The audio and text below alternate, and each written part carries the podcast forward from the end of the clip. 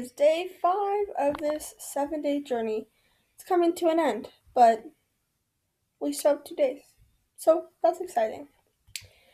Today's theme or slash rule was speaking up, speak up. And that included either having a hard conversation, a heartfelt conversation, doing something, or like saying something to someone else that made you feel better.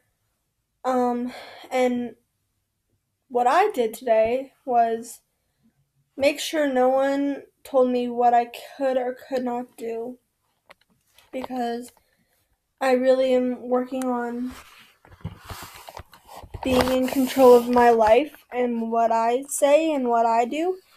And so this morning, my mom told me that I have to wear my Letterman jacket. So she basically came up with a rule that I have to wear my Letterman jacket every Friday on Falcon Fridays. and I just didn't feel like wearing it yesterday and I don't I didn't see anything wrong with that. I was like, I'll wear it. I'm appreciative that you bought it for me.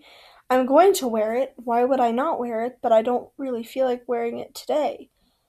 And so, you know, I told her that I can wear what I want. It's my jacket. I know you paid for it, but and like thank you, but please stop living through me because I think she never had had a Letterman jacket and she told me that she really wanted one and she missed out on that opportunity. So I think it was right for me to say that because I can wear what I want, right? Um so I spoke up with that and um I continued the day like that. I mean, not like that. I don't I wasn't mean about it. I wasn't. I don't think I was mean today. I just made sure I stood up for myself. You know. Um, the yoga practice I did today was on the shorter side because it was late at night. It is late at night. Um, but you know, I walked off of the mat feeling amazing as always.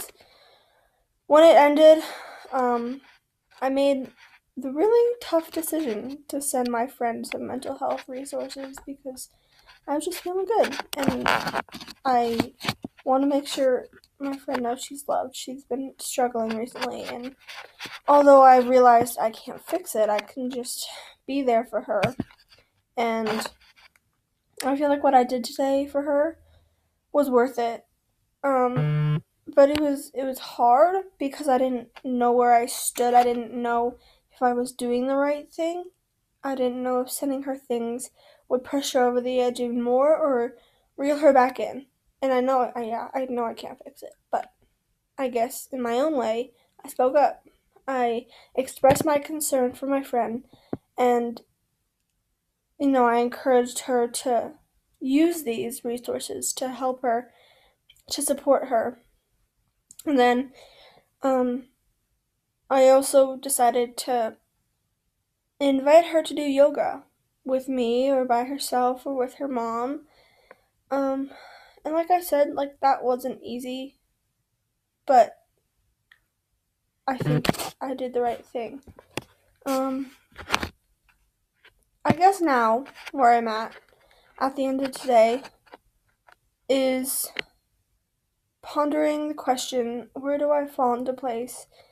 And when do I know when I've overstepped? And that's especially hard with when you're dealing with friends that aren't feeling themselves.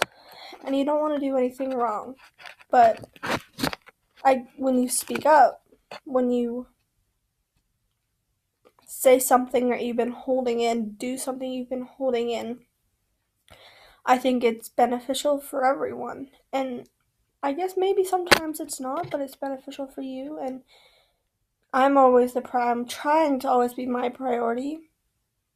And again, that's that's hard. Um, but